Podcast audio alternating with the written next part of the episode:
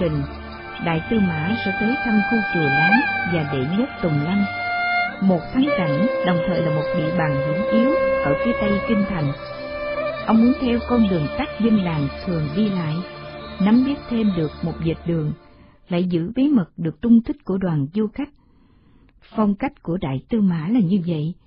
Tiêu Diêu Tử hiểu khá rõ điều này. Đại Tư Mã vốn sinh trưởng trong một dòng tộc lừng danh là Thạch Hà tướng Việt, gốc ở Trảo Nha, Thạch Hà, Trấn Nghệ An, mười đời làm võ tướng với triều Lê Trịnh. Cũng như đất nước vào thời gian này chịu bao nỗi đau chung, nhân tâm ly tán, sơn hà chia đôi, rồi chia ba, gia tộc ông cũng bất hòa, lục đục chia năm xã bảy.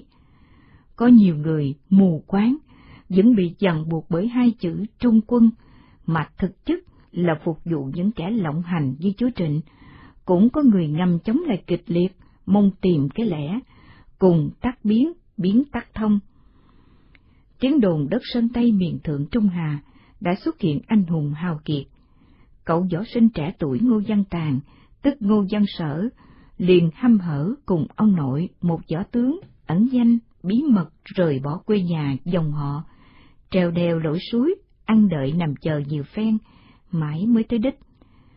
Võ sinh Ngô Văn Tàng sớm nhìn nhận thấy ở Hồ Thơm, tức Nguyễn Huệ, đáng dí một minh chủ, thiên tư xuất chúng, tài năng hơn người, khả dĩ dẹp yên được mọi phương bạo tặc, dựng xây được nghiệp lớn, cứu khổ cho muôn dân.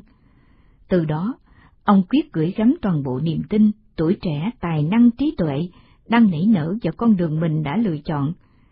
Và đến lúc này, ông đã trở thành trợ thủ của Bắc Bình Dương Nguyễn Huệ, tổng quản công việc ở Bắc Hà. Tiêu Dư Tử nhận xét. Ở ông có những nét độc đáo của một võ tướng bẩm sinh. Toàn thân ông cao lớn rắn chắc như một pho tượng đồng ngăm ngăm đen, nhưng mọi cử động lại thoăn thoát mau lẹ lạ thường. Tóc dày và cứng như lễ tre, trán cao, cầm nở, đôi mắt rực sáng toát lên sự tinh anh của một nhà kinh bang tế thế, một tao nhân mặt khách uyên bác sâu xa. Ông thăm đền doi phục chùa Láng đệ nhất Tùng Lâm hôm nay, chỉ muốn quan sát về mặt quân sự, mà còn vì tấm lòng trân trọng, muốn tìm hiểu cặn kẽ nền văn hiến gốc rễ của miền đất ngàn năm văn hiến cội nguồn này. Ông đã cùng đi với Tiêu Dư Tử đến chiêm ngưỡng nhiều vùng chùa chiền, đền miếu ở Thăng Long, Kinh Bắc, Sơn Nam. Đâu đâu ông cũng có cái nhìn bao quát tổng thể, mà lại không bỏ sót một chi tiết nhỏ nào. Ở đây, một gian đại bái trọng dài, các đồ thờ đặt tại đó đều có trên dưới dăm trăm năm tuổi, kích thước khác nhau, nhưng tất cả được bày biện thật hài hòa thuận cảnh.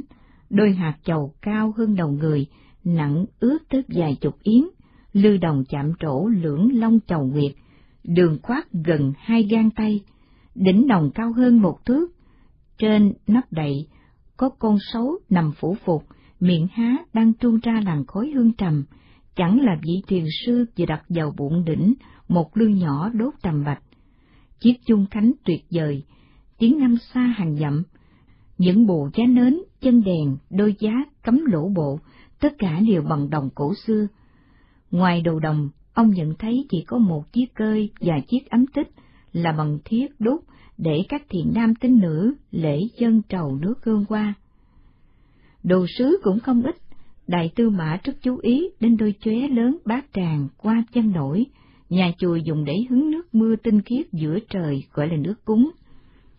Đồ sơn mài phong phú dám vẽ, kỹ tam sơn, ba đài rượu, chiếc ngai lớn, sơn son thiếp vàng, hoành phi, câu đối, có từ các đời Trần, Hồ Mạc, đầu triều Lê đương thời.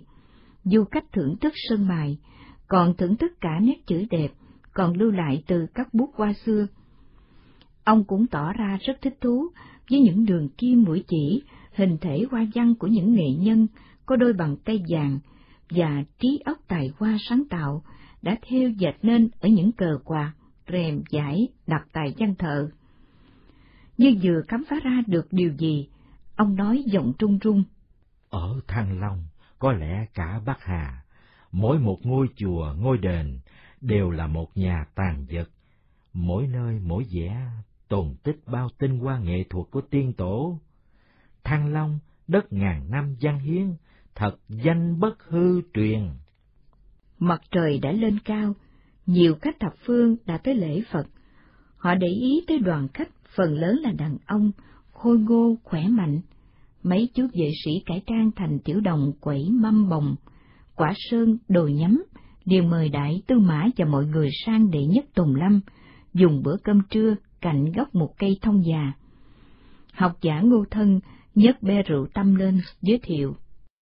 Tiết thu này là mùa cúc hoa vàng, người làng kẻ mơ ở phía nam Trung Đô, chiều theo ý thích của nhiều văn nhân, muốn được thu ẩm hoàng hoa tửu, mùa thu uống rượu hoa cúc vàng, nên mới cất loại rượu thật ngon đậm này đấy ạ. À. Dường như nắm được ý nghĩ của đại tư mã, tiêu dư tử liền nói tiếp.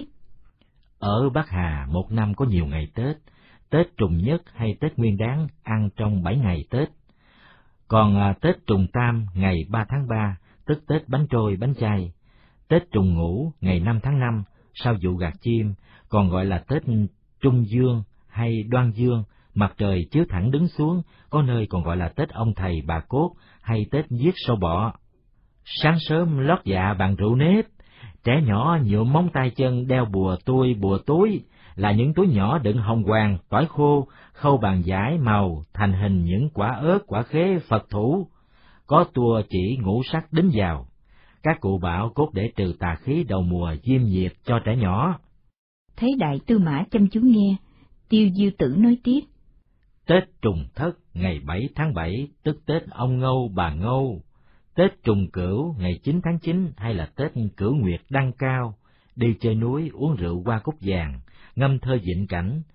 Chỉ những gia đình văn nhân mới hay ăn Tết này.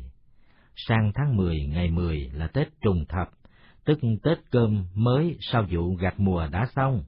Cuối cùng ngày 23 tháng chạp, ngày táo quân lên chầu trời. Đợi cho đám vệ sĩ trẻ cười vui hứng xong, đại tư mã mới thông thả, nói. Táo quân hay vô bếp hoặc thần lửa do người cổ xưa đặt ra khi tìm ra lửa để nấu chính thức ăn, khỏi phải ăn sống nuốt tươi như cầm thú. Họ phải chia nhau canh giữ để ngọn lửa khỏi tắt. Họ tin là có thần lửa gia ơn cho con người. Sau dần dần lửa được đốt giữ ở nhiều bộ lạc, rồi chia hẳn cho từng nhà. Bây giờ ngọn lửa thành ông táo quân của từng hộ. Tín ngưỡng là như vậy, từ đó thành nếp, tổ tiên chúng ta rất coi trọng cái bếp, lúc nào cũng phải sạch sẽ ngăn nắp, không được để nhơ bẩn. À, tôi nói xin các vị để ngoài tai cho. Hồi tôi còn bé ở nhà, bà nội tôi cấm tiệc các chị, các cô tôi, trong mấy ngày có kinh, không được vào bếp, thay váy áo hoặc làm gì ở đó đó. Trước mặt họ, lừng lững một cây thông già. Lần đầu tiên đại tư mã và nhiều người cùng đi nhìn thấy một cây thông già lão như thế này, thân cây hai người ôm với sưởi, ngọn dốc cao, lá cành xung xuê khiến cho mọi người phải ngửa đầu hết cỡ mới nhìn được trọn. Học giả ngô thân nói ngước nhìn vào gốc thông. Cây thông già này, tôi nghe các bô lão nói không được nghìn tuổi thì cũng phải sáu bảy trăm năm. Di tích xưa nhất còn lại của đệ nhất Tùng Lâm đây. Buổi đầu đạo Phật mới nhập vào nước ta, chùa chiền chưa có nhiều, nên các vị thiền sư thường ở rừng rú, xa nơi dân cư. Các vị sống khổ hạnh, ngoài việc tự trồng trọt để có cái ăn, chỉ còn mỗi việc là tham thiền, tụng niệm để thành chính quả. Thời đó nơi đây còn là một rừng thông rậm rạp, được mấy vị tăng ni vào ở, nên mới có tên là Đệ Nhất Tùng Lâm. Về sau kẻ chợ đông vui, hai bên bờ sông Tô Lịch được khai khẩn thành ruộng vườn, dân tụ thành làng xóm, thì Tùng Lâm này thuộc về kẻ láng sở tại. Vua Thái Tổ nhà Lý xuất thân từ nơi cửa Phật, nên khuyến khích các làng xây chùa tạc tượng. Chùa láng này được xây cất từ triều Lý, thờ nhà sư từ đạo hạnh. Bộ tướng Phúc Hậu nói xem vào. Về nhà sư này, có chuyện tu đắc đạo bất tử, nên lúc mất chỉ là quá thân sang kiếp khác, thi thể bỏ lại vẫn thơm tho nguyên vẹn, có thể đặt lên khám mà thờ. Tôi nghe các cụ nói chưa rõ thật hay hư. Tiêu chư tử liền nói. Có lẽ lại là chuyện ướp xác, mà người đời sau nói lãng đi để tăng thêm vẻ quyền bí. Tôi nghĩ là tổ tiên người Đại Việt ta, hàng vạn năm sống ở phương Nam nhiệt đới, rừng rú bao la, nên có những nhà cha truyền con nối làm nghề hái thuốc, đã tìm ra được những chất thảo mộc khả dĩ giữ nguyên được thi thể người chết không bị hủy hoại. Chỉ có vua chúa hay những ai thật giàu có thì mới có đủ tiền bạc để hãm thi thể thân nhân. Vì vậy thuật ướp xác được giữ bí truyền, nên đến nay hầu như đã bị thất truyền. Thật là đáng tiếc. Khi còn ít tuổi, tôi được người lớn mắt cho đến xem thi thể hai vị thiền sư tu ở một ngôi chùa trấn Sơn Nam, được ướp ngồi theo kiểu tọa thiền. Nếu không được biết trước thì cứ tưởng là hai pho tượng gỗ như mọi pho tượng khác đó. Xem kỹ mới biết hai cái xác ướp này được bảo vệ trong mấy lớp thuốc như những lớp sơn trên pho tượng gỗ. Còn cái thi thể ướp khô của nhà sư từ đạo hạnh theo lời truyền lại thì đã bị giặc nhà Minh đốt đi rồi. Thiệt là tiếc quá đi thôi.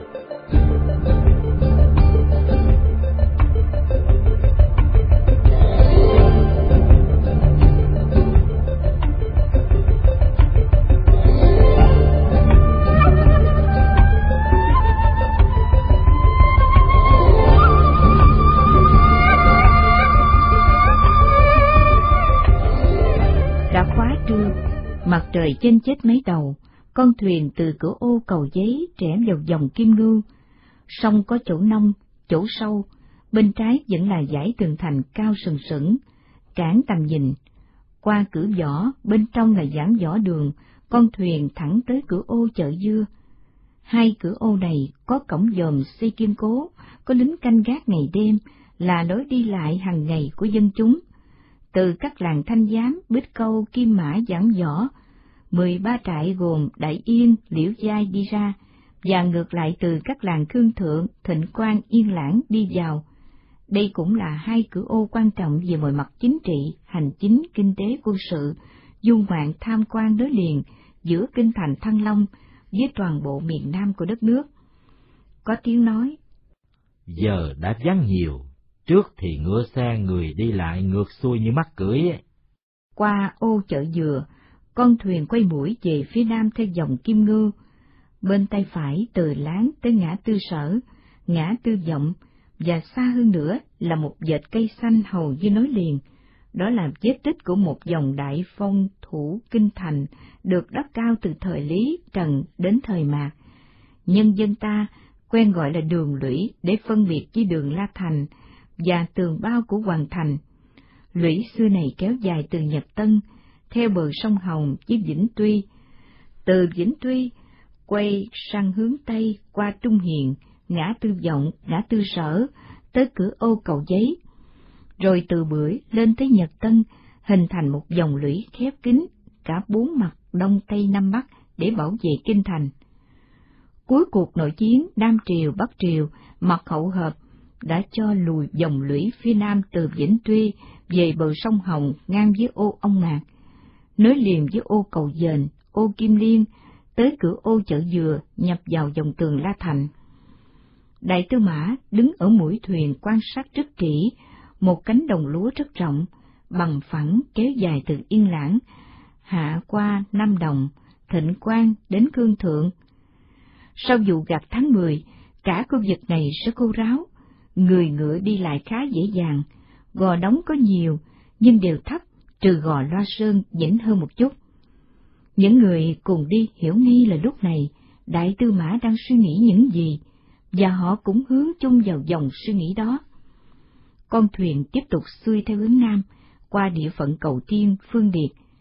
Đã nhìn thấy ngựa xe, người đi lại trên con đường thiên lý xuyên suốt Bắc Nam, dân ta quen gọi là đường Cái Quan, từ cửa ô cầu dền chạy ra, bên trái hơi xa là đường, bên phải là dòng chảy lệch sệt qua khu đầm lầy, nhiều quãng nước nông phải xuống đẩy thuyền.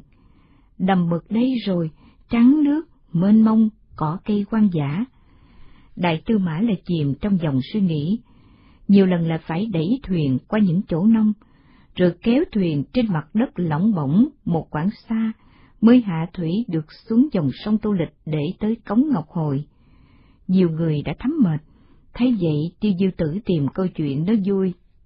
Dân ta phân biệt cầu với cống, phải có mái che làm theo kiểu ờ, thượng gia hạ trì, trên là nhà, dưới là ao, thì mới gọi là cầu, nên mới có thành ngữ ngũ cầu ngũ quán. Nếu không có mái che thì gọi là cống, như cống ngọc hồi, ta đang đứng ở đây. Vừa nói, tiêu diêu tử vừa quơ tay theo dòng sông Tô Lịch. Dòng sông này có vô số là cầu và cống bắc qua, cống mọc, cống vị, lại có cầu cót ở làng Thượng Quyết, có mái che rất đẹp. Dân làng tạc tấm bia đá dựng ngay ở đầu cầu ghi việc trùng tu cách đây trên trăm năm. Còn cống ngập hồi mới xây vào thời vua Lê Dụ Tông, cũng đã trên sáu mươi năm rồi đó. Quan sát rất kỹ toàn khu vực sông, đại tư mã khoát mạnh tay, nói. Chỗ này có thể thành bãi chiến trường xung quyết. Nói xong, ông ngước mắt nhìn về phía làng Hạ Thái, mảnh đất đã được giới thiệu là có một lão tướng ẩn danh.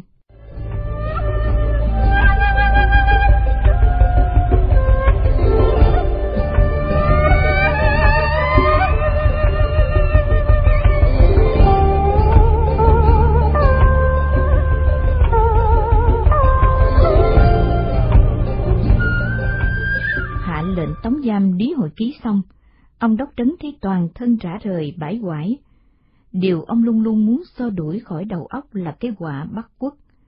Thì nay, nó đã lù lù hiện ra trước mắt với bao mưu ma trước quỷ, đe dọa quỷ hoại đất nước, nòi giống đại diệt của ông. Trước tiên là nó uy hiếp nhân dân xứ lạng và bản thân ông, ông mới hiểu qua sách vở, qua chuyện các cụ già kể, và qua vốn trí thức suy luận bản thân, thế nào là sự giả mang, độc địa của bọn vua quan tàu, đối với những dân tộc chẳng may bị chúng thống trị. Nếu không là nạn đồng hóa, diệt vong, thì cũng là quỷ hoại, tàn phá rất thâm độc lâu dài về mọi mặt. Ngay ở xứ lạng này thôi, trước khi ông lên trị nhậm, theo lời bà con kể lại, thì chỉ mấy toán thổ phỉ sang ta cướp phá, tụ tập khao quân với mấy giặc rừng hồi, rừng quế, phóng quế bừa bãi.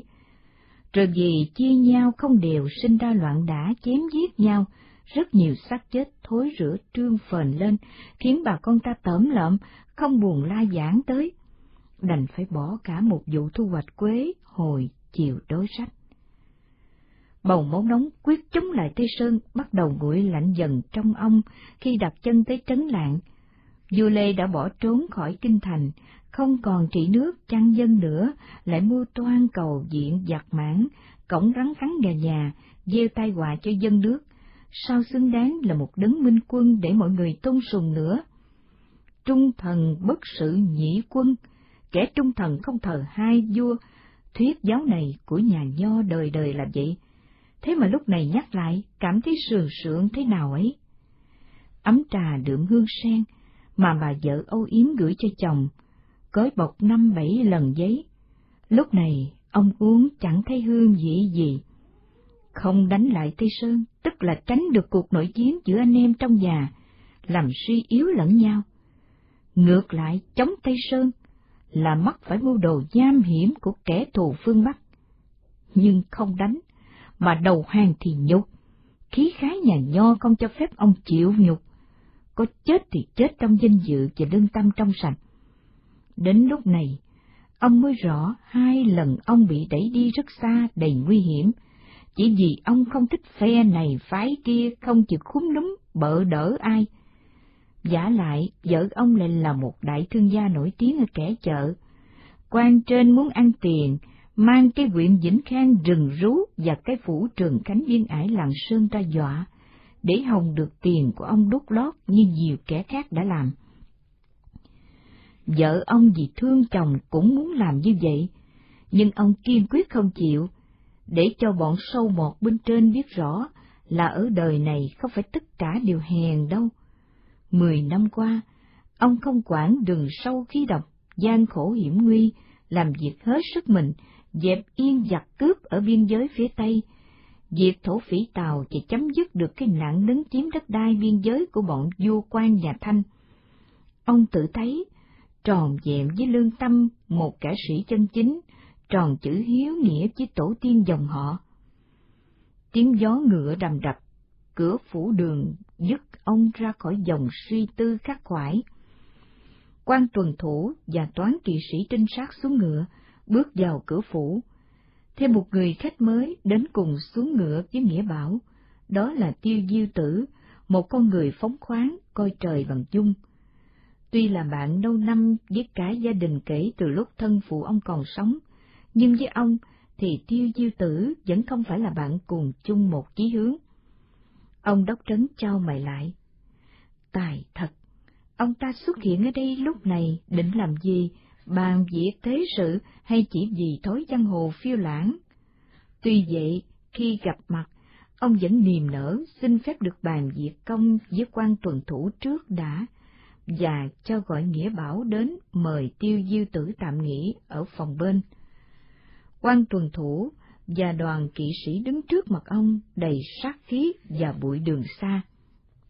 quan tuần thủ báo cáo.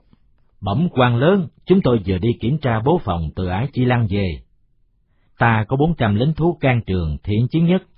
Tôi cho một nửa bố trí mai phục ở chân ngọn mái yên, chỗ trũng lầy. Còn một nửa số quân tôi trao nhiệm vụ lưu động phục kích, giữ địch vào tròng, kiên quyết tiêu diệt, hợp lực với số quân mai phục. Từ Chi Lăng lên ải lưu, tôi có năm trăm quân nữa, phục sẵn ở năm nơi hiểm yếu, phối hợp với dân binh. Ông Đốc Trấn hỏi. Có bao nhiêu dân binh? Con số thất thường, hôm được ba trăm, hôm năm trăm. Đội trưởng trinh sát dội đỡ lời quan tuần thủ. Bẩm, vì họ chỉ đủ cơm gạo ăn trong vài ngày, hết lại phải về nhà lấy thêm. Những nét nhăn hằn sâu trên trán ông đốc trấn, ông hỏi tiếp. Trên đường rào lũy xây đắp ra sao? Bẩm cứ dài dặm tôi lại cho đắp rào ngăn, chỉ đủ đi lọt một người một ngựa. Thế còn thế trận trên cao? Bẩm, ta mới làm kè đá để lao xuống ở hai đầu cửa ải và ở sườn núi Mã Yên, làm xong ở Chi Lăng mới chuyển dần lên ải lưu được. Dân ở đây quá thưa thớt, nên không đủ người làm cùng một lúc ở nhiều nơi à. Họ có bỏ trốn không? Bẩm không có ai bỏ trốn, họ làm răm rắp à. Ông Đốc Trấn đưa mắt qua cửa sổ nhìn ra xa. Trời nắng vàng rực rỡ, núi đồi san sát xanh um, ông như ngửi thấy mùi hương hồi hương quế. Sa nhân, ý dĩ, những sản phẩm quý của xứ lạng, tự dưng ông mường tượng tới những vườn cây lê đang triệu quả thơm ngọt, tuy lúc này không phải là mùa thu hoạch. Ông hỏi, Nơi ải Nam quan ta có bao quân phòng giữ? Viên tuần thủ ngầm hiểu đây là một cách kiểm tra cấp dưới của quan đốc trấn, đứng đầu xứ lạng nên không dội vàng đáp. Bẩm dọc đường từ ải Nam quan về đây, ta có bằng số từ Chi Lăng lên, tức 900 quân ạ. À. Có thể rút bớt ở Chi Lăng lên phía bắc độ 300 quân được không? Viên tuần thủ trố mắt, dễ ngạc nhiên. Từ trước theo kế sách của quân đầu trấn là ngăn chặn quân Tây Sơn tên đánh chiếm xứ lạng, nay ông đã thay đổi ý định chăng? Dường như đọc được suy nghĩ của vị tuần thủ là người luôn triệt để thi hành mệnh lệnh của mình, ông đốc trấn liền nói. Trước ông nói với tôi là theo thám tử của ta đi dò la, thì cùng lắm là Tây Sơn chỉ có thể đưa độ nghìn rưỡi tới hai nghìn quân lên đây. Vì toàn bộ Bắc Hà, họ chỉ có chừng trên dạng quân, mà phải chống giữ bao nhiêu nơi, kể cả kinh thành Thăng Long. Ông Đốc Trấn ngừng lại chi lát để thu hút sự chú ý của người nghe. Còn ta, dựa vào thế rất hiểm yếu từ Chi Lăng lên đây, có thể lấy một chọi mười, hay ít nhất cũng là năm sáu. Vậy có thể rút khoảng ba bốn trăm lính thiện chiến lên phía bắc trấn giữ ải Nam Quan, được chứ? Bẩm, lúc nào tôi cũng làm theo lệnh của quan trên à.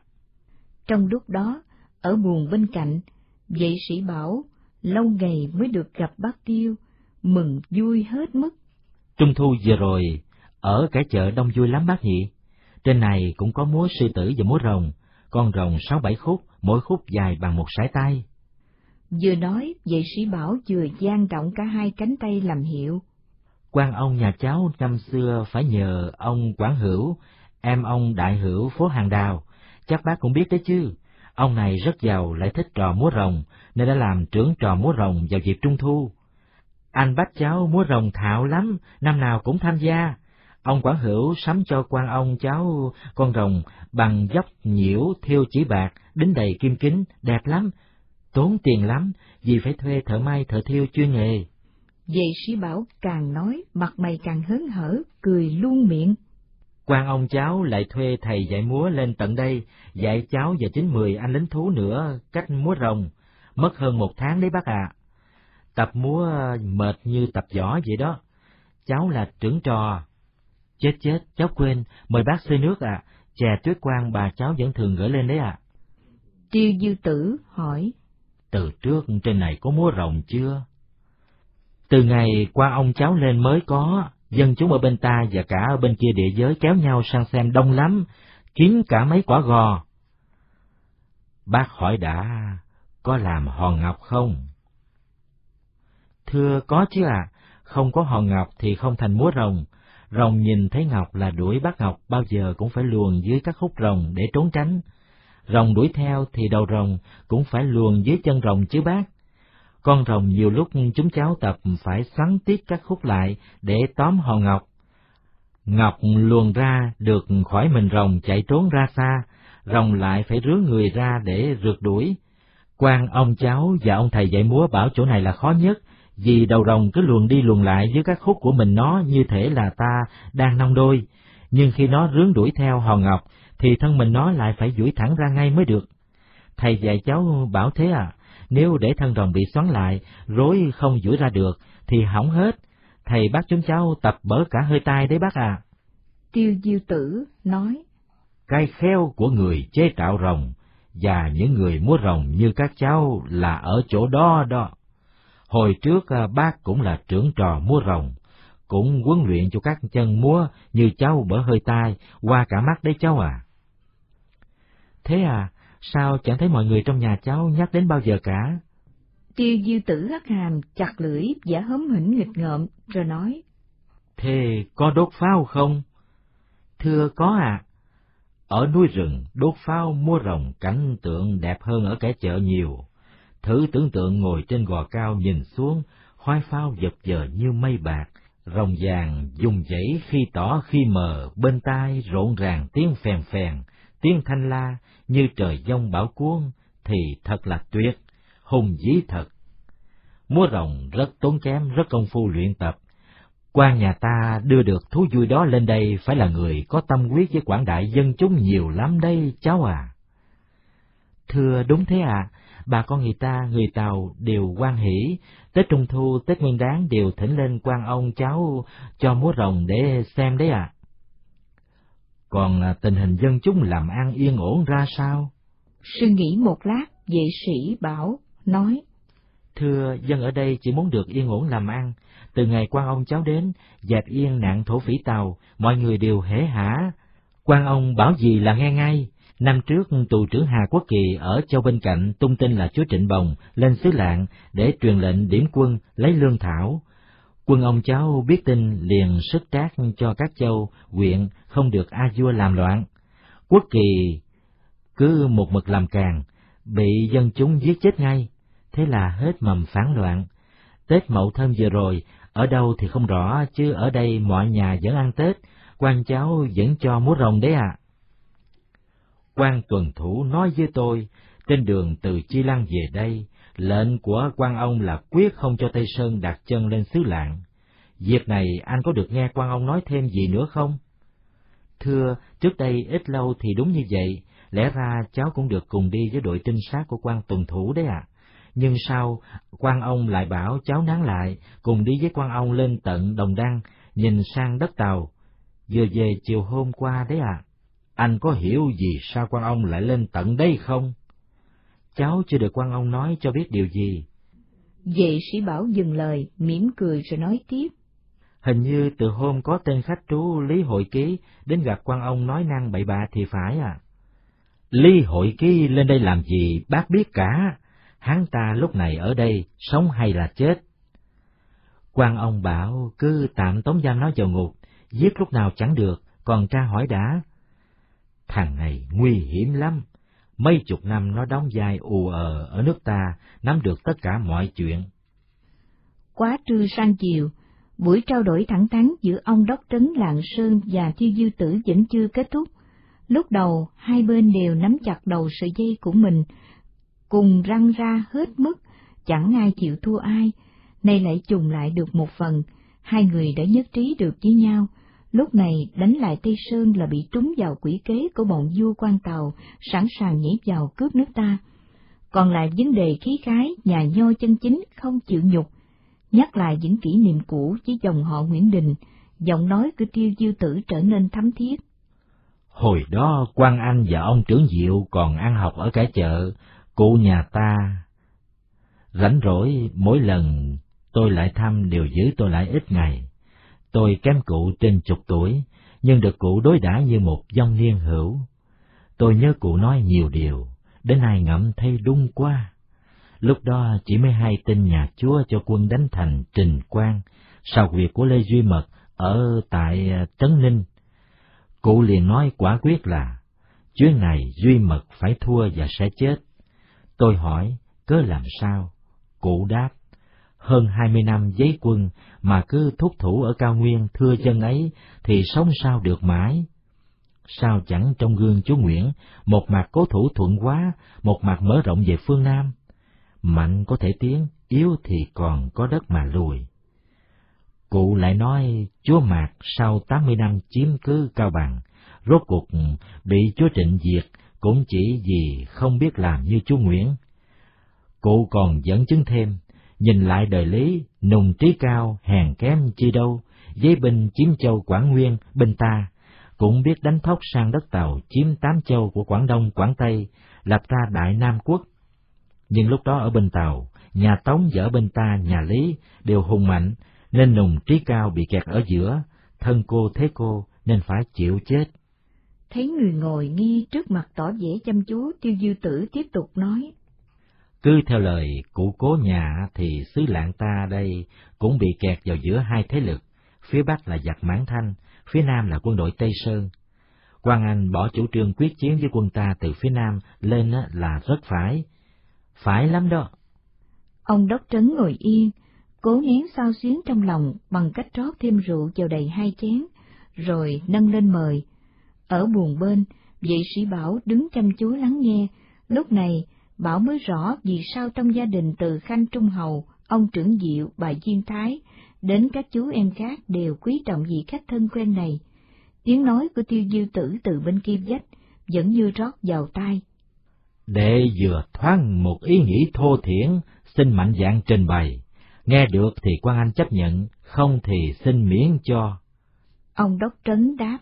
Xin mời tiên sinh cứ nói.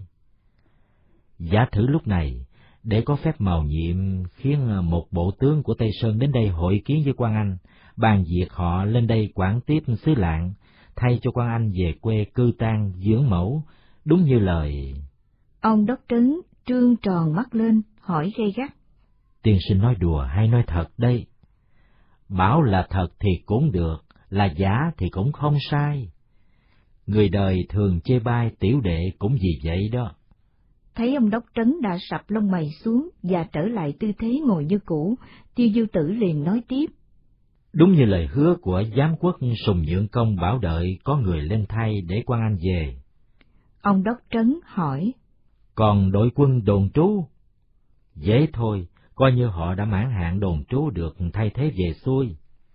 Ông đốc trấn bỗng trở nên lạnh lùng, ông xin cáo lui về phòng riêng để có thời gian suy nghĩ thêm.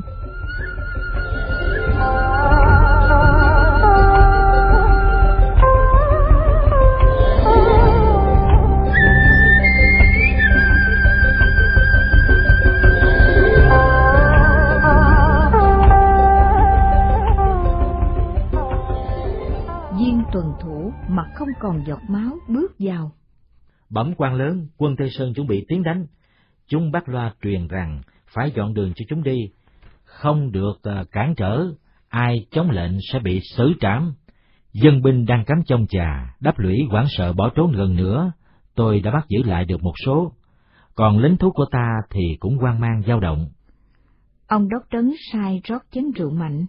Ông uống đi, để lấy lại bầu máu nóng để cùng tôi bàn tính sách lược đối phó.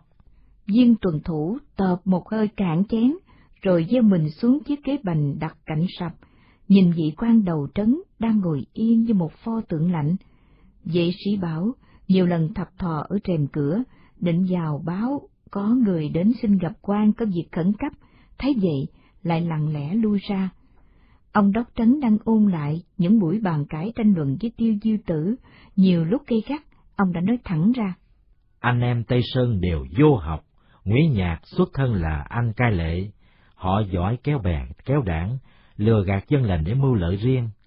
Mười năm trước, nhận tước của Hoàng Lê vào dẹp phản nghịch họ Nguyễn ở phía Nam, xong việc tráo trở như bàn tay, tự xương dương xương đế luôn lập tức, rồi đánh ngay ra Bắc Hà, chiếm Thăng Long năm bến Ngọ, dơ vét hết vàng bạc châu báu nơi phủ chúa, rồi tháo dội vào Nam. Vì chia nhau không đều, nên anh em đánh lẫn nhau, giết Nguyễn Hữu Chỉnh, bộ tướng của mình, giết luôn cả Vũ Văn Nhậm, con rể của anh ruột mình. Là một kẻ chân chính, tôi không thể đội trời chung với bọn chúng được. Tiêu diêu tử nhếch mép cười, ngồi nghe tiếp. Xét ra Nguyễn Huệ còn gian hùng nguy hiểm hơn Nguyễn Nhạc nhiều. Hắn đem quân ra Bắc Hà nói là để diệt trịnh phù Hoàng Lê. Hắn phù như thế đó, nhân nghĩa lễ trí tinh của hắn ở chỗ nào? Chữ tính là gốc rễ của nhân, của nghĩa, của lễ, của trí. Một kẻ dối trá lừa bịp gian dảo như hắn thì làm gì có nhân, không có nhân thì không có nghĩa, không có lễ thì không có trí. Cổ nhân có câu, nhân nhi vô tính, bất trí, kỳ khá giả. Người không có tính thì không phải là người nữa. Hắn chỉ là phường đạo tặc, vô luân vô học. Hắn nổi danh là võ tướng thì đã có hàng dạng sinh linh chết vì hắn. Hắn hiểu sao nổi câu thơ cổ, nhất tướng công thành dạng cốt khô. Tôi thà chết chứ không chịu khuất phụng hắn. Cử chỉ và giọng nói của tiêu di tử lúc này là của người giả say giả tỉnh. Xin quan anh bình tâm lại nghĩ cho chín. Quan anh chịu phép vua trên chục năm trời trấn nơi biên ải xa xôi, nhưng ai ai cũng đều biết nhà vua chỉ là bù nhìn, bung sung, có kẻ nắm thực quyền điều động quan anh đi đây đó là chúa Trịnh. Xin hỏi nhà chúa có đủ nhân lễ nghĩa trí tính như quan anh đòi hỏi không? Xin được lưu ý quan anh về ý kiến của Khanh Trung Hầu, vừa là nhạc phụ của quan anh, vừa là người mà tất cả chúng ta đều kính trọng. Ấy thế mà, trước đây, nhà chúa đã từng mở miệng sĩ mắng Khanh tướng quân là phường vô học, hạng cán gươm chấm nước cái, khiến mọi người và cả quan anh rất đổi bất bình. Tôi nhớ kỹ việc này, chắc quan anh còn nhớ kỹ hơn tôi nhiều. Ông đốc trấn không phản bác điều gì, chỉ ngồi yên nghe Tiêu Diêu Tử nói tiếp. Tôi chợt nhớ lại nhiều buổi trước đây được hầu chuyện cụ cố nhà ta. Hồi đó, những người có tâm quyết đều buồn phiền vì đất nước luôn loạn lạc, chia rẽ, hết Nam Triều, Bắc Triều, lại đến trịnh Nguyễn phân tranh, kéo dài mấy trăm năm, xã tắc điêu tàn, dân tình kiệt quệ. Tôi có hỏi cụ, cơ sự rồi sẽ ra sao? Chẳng lẽ cứ triền miên tâm tối như thế này mãi sao? Đến bao giờ mới cùng tắt biến, biến tắt thông, như cổ nhân đã nói, xin cụ dẫn giải cho. Cụ nhà suy nghĩ hồi lâu rồi mới nói, người xưa có câu, sức dân mạnh như nước triều dân, nước đội được thuyền lên đầu ngọn sông, nhưng cũng lật được thuyền xuống đáy biển sâu. Nhờ có sức dân hết lòng phù trợ, mà Ngô Dương Quyền mới thắng được giặc Nam Hán trên Bạch Đằng Giang, mà Trần Nhân Tông, Trần Hưng Đạo mới ba lần quét sạch giặc nguyên ra khỏi bờ cõi, mà Đức Cao Hoàng Thái Tổ mới chấm dứt được quả minh thuộc đồng quá. Tiếc rằng những bậc dương tôn kế vị sau này đã không chịu tu thân tề gia trị quốc như lời dạy của các vị tiền nhân, lại qua tham lam ích kỷ, làm nhiều điều thất đức, thất nhân tâm, đẩy dân nước đến nông nỗi này. Thật đắc tội với dòng họ, bôi nhọ cả sử sanh. Nghe đến đấy tôi liền hỏi, Thưa cụ, liệu người ta có nghĩ được như cụ nghĩ hay không, hay là ngược lại, quyền thế trong tay họ càng tham lam, vô đạo càng thất nhân tâm hơn nữa?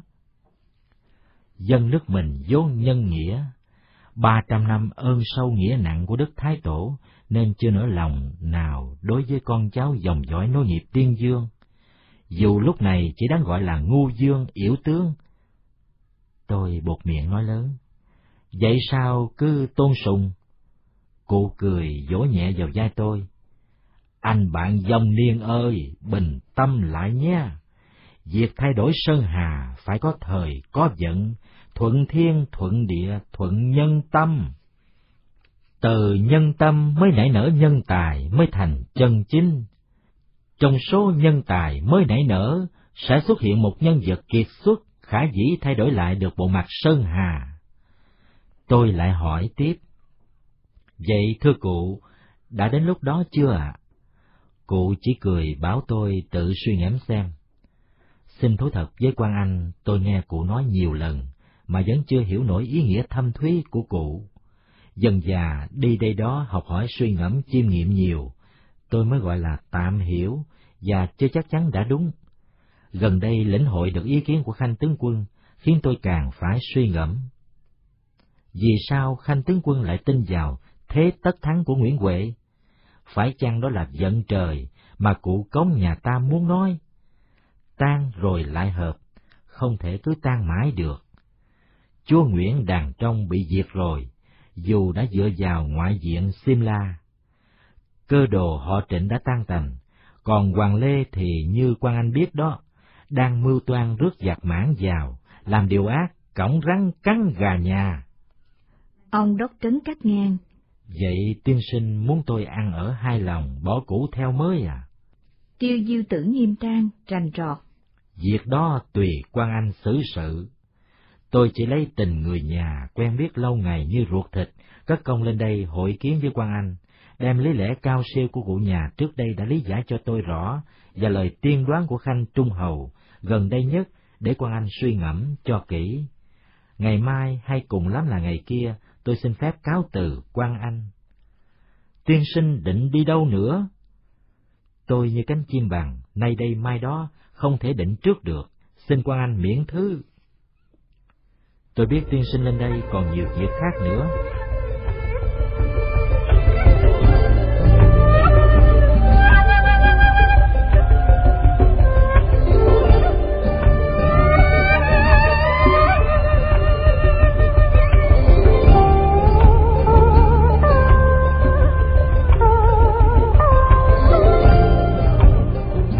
Quan tuần thủ ấp úng nói.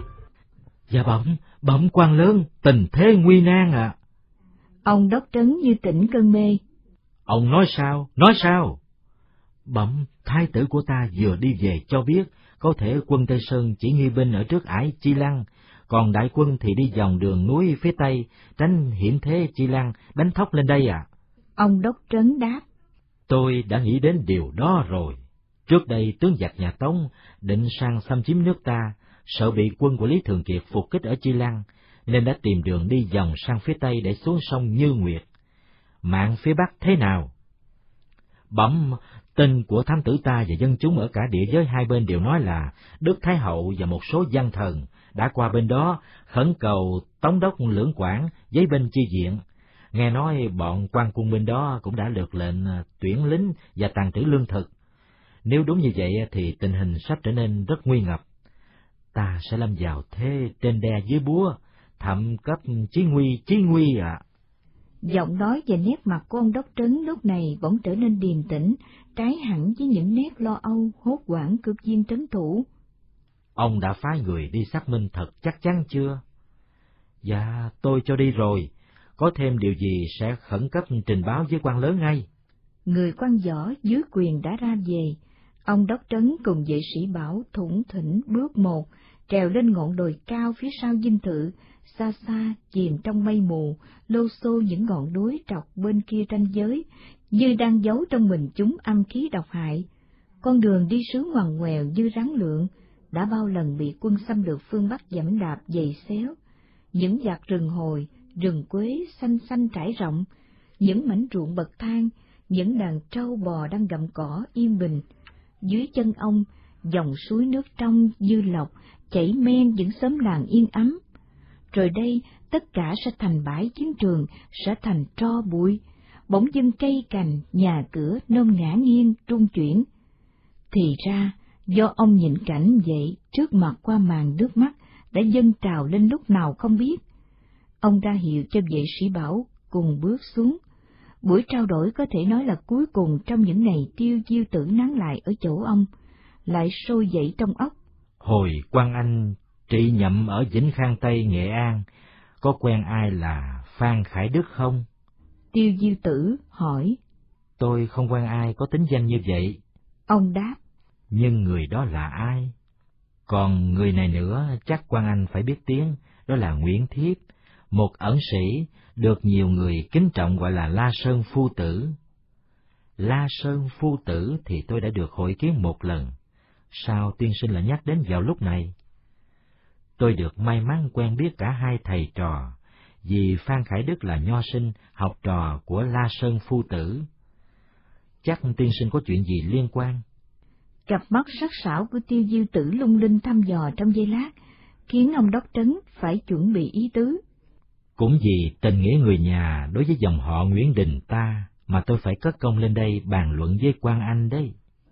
Ông đốc trấn ngắt lời. Xin phép hỏi luôn, trước khi lên đây, tiên sinh có gặp người trong gia đình tôi không?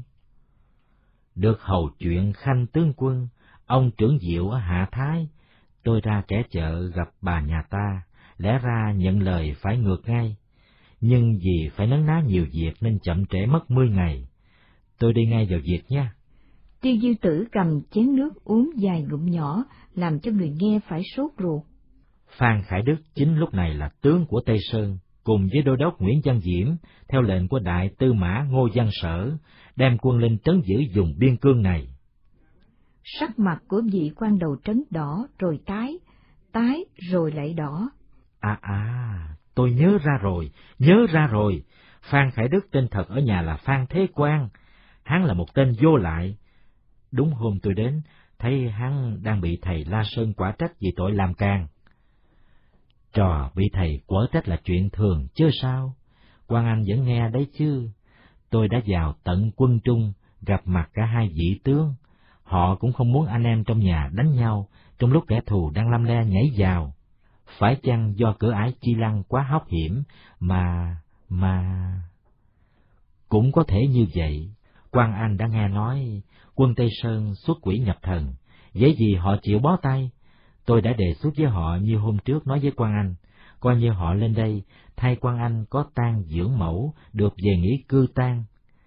Quân sĩ của họ lên đây thay lính đồn trú của ta mãn hạn được về xuôi, thật là ổn thỏa cả đôi đường. Ông đốc trấn vẫn khăng khăng, không chịu trao lại cho Phan Khải Đức. Ông nghĩ, trừ phi là đại tư mã ngô dân sở đích thân lên đây mới xong được.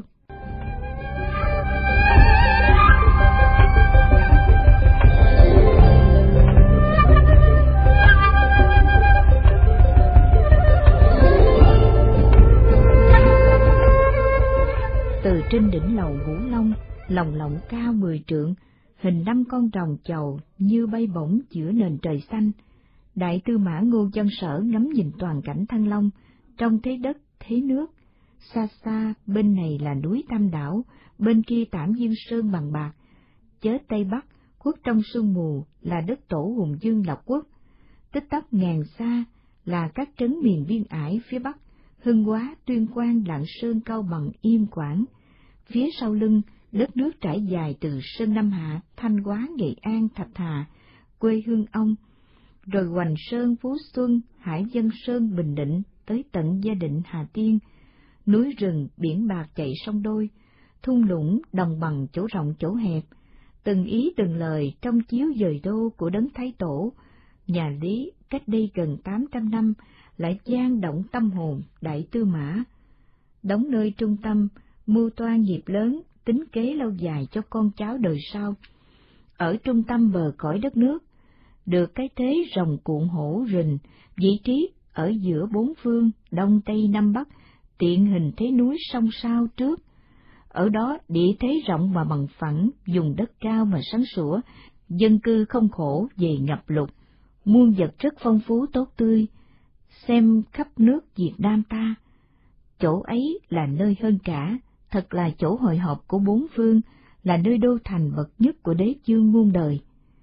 Thăng Long thật xứng đáng là đế đô của đất nước đại diệt, dòng sông cái tức dòng sông mẹ, với bao nhánh sông con uốn khúc tỏa rộng, từ muôn đời đài tải phù sa bồi đắp, nên mảnh đất rồng bay đắc địa, tứ xứ quần cư này. Kiến trúc hòa nhập với mặt nước cây xanh, thành quách rêu phong cổ kính, thành nội thành ngoại, và mấy dòng hào lũy bao che. Hàng trăm chợ búa to nhỏ tụ trung vào khu buôn bán đông vui sầm quốc, nhất kinh kỳ, là khu kẻ chợ ba sáu phố phường. Xung quanh xóm làng, đồng ruộng, gò đóng, rừng già ẩn hiện, chen chân với bao gương mặt hồ, ao chương gần sóng lăn tăng, đặc biệt là mạng núi ngòi lạch chằng chéo, dọc ngang khắp kinh thành Thăng Long, đô thị của Hồ Đầm, Thăng Long nửa đất nửa nước. Nhiều thương nhân, giáo sĩ nước ngoài đến đây không ngớt lời tán tụng, thật chẳng ngoa chút nào, họ liên tưởng so sánh với thành phố Venice ở nước Tây Dương Ý Đại Lợi. Từ trên đỉnh lầu Ngũ Long nhìn xuống mịn màng tươi mát, đẹp tựa gắm qua. Phú Xuân của Bắc Bình Dương Nguyễn Huệ, Bình Định Quy Nhơn của Quynh Dương Nguyễn Nhạc đều không thể so bì. Còn Sài Gòn gia định của Nam Bình Dương Nguyễn Lữ thì càng không thể được, tuy nơi đó là miền đất mới phì nhiêu màu mỡ. Bắc Hà vẫn là nơi cội nguồn văn hiến, Thăng Long vẫn là nơi thành nghiệp, thành danh của các đấng tiên dương, từ triều lý trở về sau. Lê Lợi phải kết thúc sự nghiệp ở Thăng Long mới thành Đức Thái Tổ, thiết lập triều Lê, đỉnh cao của thể chế trung ương tập quyền. Cũng như Chu Văn An, Nguyễn Trãi, Nguyễn Bỉnh Khiêm, Mạc Đỉnh Chi, Đoàn Thị Điểm, các vị đại khoa tiến sĩ, trạng nguyên cùng nhiều hiển nhân quân tử khác, cùng xuất thế từ Thăng Long. Ngược lại, Thăng Long cũng là nơi chôn vùi vĩnh viễn mộng xâm lăng của lũ rợ phương Bắc, Hán Đường Tống Nguyên Minh. Trước là thế, nay cũng vẫn thế. Đại tư mã chìm trong mối suy tư trăn trở mới. Thăng Long oai danh là vậy, nhưng Thăng Long cũng cay đắng ngậm ngùi vào thời mặt dẫn của bao triều đại trước và của triều Lê đương thời. Một Lê Long Đỉnh ngọa triều ở Hoa Lư còn rớt lại, một Trần Ít Tắc, một Nguyễn Thị Anh phun nọc độc dựng nên vụ án lệ chi viên để giết hại đệ nhất công thần Nguyễn Trãi, một trịnh xâm tiếm quyền, quan dâm vô hạn độ, một lê chiêu thống mưu toan cổng rắn cắn gà nhà.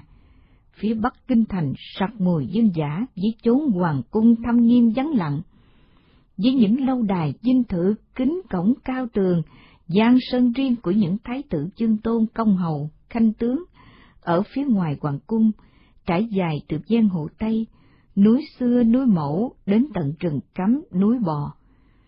Như thành lệ từ thổi nào, vua cha không muốn cho các vua con đến tuổi lớn khôn, ở liền trong cung cấm hoàng thành, mà thường cho ra ăn ở riêng phía thành ngoại tại, những lâu đài dinh thự kể trên, để các thái tử, hoàng thân có dịp gần gũi, thần chân bách tính, hay để đề phòng hiểm họa, con giết cha, em giết anh, gian thần tặc tử giết vua để giành ngôi báo. Ý nghĩ bật lên thành tiếng ở Đại Tư Mã, một dĩ nhân thông tuệ như Bắc Bình Dương Nguyễn Huệ, ắt là phải thấu đáo thế sự xưa nay. Ông quay lại phía sau lưng. Mấy mặt hồ lớn, hồ tạp vọng, hồ hữu vọng tam mẫu, thiền quang, lung linh ánh nắng trời hè, kéo dài một dệt tạo một dáng vẻ riêng biệt dân giả khỏe khoắn ở màn tam kinh thành. Trên các mặt hồ đầy sen, đầy súng, tỏa hương theo gió, thoang thoảng tới tận đỉnh lầu ngũ long. Xa xa, hàng đoàn thuyền to nhỏ chất đầy lá sen, nối đuôi nhau theo dòng chảy của các ngòi lạch, tìm đường về các làm dòng, làn lũ cho mùa cốm tới. Những hạt cốm dòng mềm mỏng trong suốt những hạt cườm, thổi nhẹ bay đi được, sờ mát lạnh tay, bọc bằng lá sen càng dậy mùi thơm của lúa cốm, lại đậm đà mùi hương sen nhẹ nhàng thoang thoảng. Ăn cốm phải gión thật chặt tay, chứ không phải dùng môi dùng thìa. Đủ cả xúc giác, thị giác, thính giác, dị giác, thưởng thức một món ăn dân dã bình thường. Thú thật, đại tư mã bật lên thành tiếng cười thoải mái, nhẹ đầu óc tâm thần. Có tiếng nói nhỏ bên tay ông. Bẩm đại tư mã, Phan nội hầu đang đợi. Ông biết là nội hầu Phan Chân Lân đang đợi ông ở bến Chương Dương, để cùng đi khảo sát sông Hồng. Con sông rất lợi hại, sẽ thành một chướng ngại vật thiên nhiên to lớn hiểm nguy đối với lũ giặc từ phương Bắc muốn tiến vào Thăng Long. Hoặc giả, cứ để cho chúng tiến vào Thăng Long. Ta mang đại quân từ phía nam tới đánh, thì rõ ràng sau lưng chúng là dòng sông rộng, sẽ thành nơi tử địa của bọn chúng. Ông khoát nhẹ tay, hơi nghiêng đầu, như để cảm ơn người bộ tướng Tùy Tùng đã nhắc nhở ông. Lúc này, dưới cương vị đại tư mã tổng quản Bắc Hà, kim tổng quản Thăng Long, ông muốn tập trung suy nghĩ nhiều hơn nữa về đế đô Thăng Long, những con người Thăng Long, bộ mặt của Thăng Long trong một tương lai không xa với triều đại mới, triều đại của Nguyễn Huệ Tây Sơn. Ông không muốn để một dòng suy nghĩ khác đem vào lúc này. Nó sẽ lôi ông trở về ngay vào những công việc sự vụ bề bộn trước mắt. Trước khi thành đế đô Thăng Long, nơi đây từ bao đời về trước, chỉ là nơi họp chợ ven sông Tô của các làng chạ lân cận. Chợ mỗi ngày một lớn, thu hút người tứ xứ đến quần cư lập phố, mở cửa hàng, dần dần hình thành đất kẻ chợ, với một tầng lớp thị dân đông đảo, làm nghề thủ công và thương mại. Một số trở nên giàu có, có mức sống khá cao, thị dân ở đây tự hào là người kẻ chợ, để phân biệt với người kẻ quê.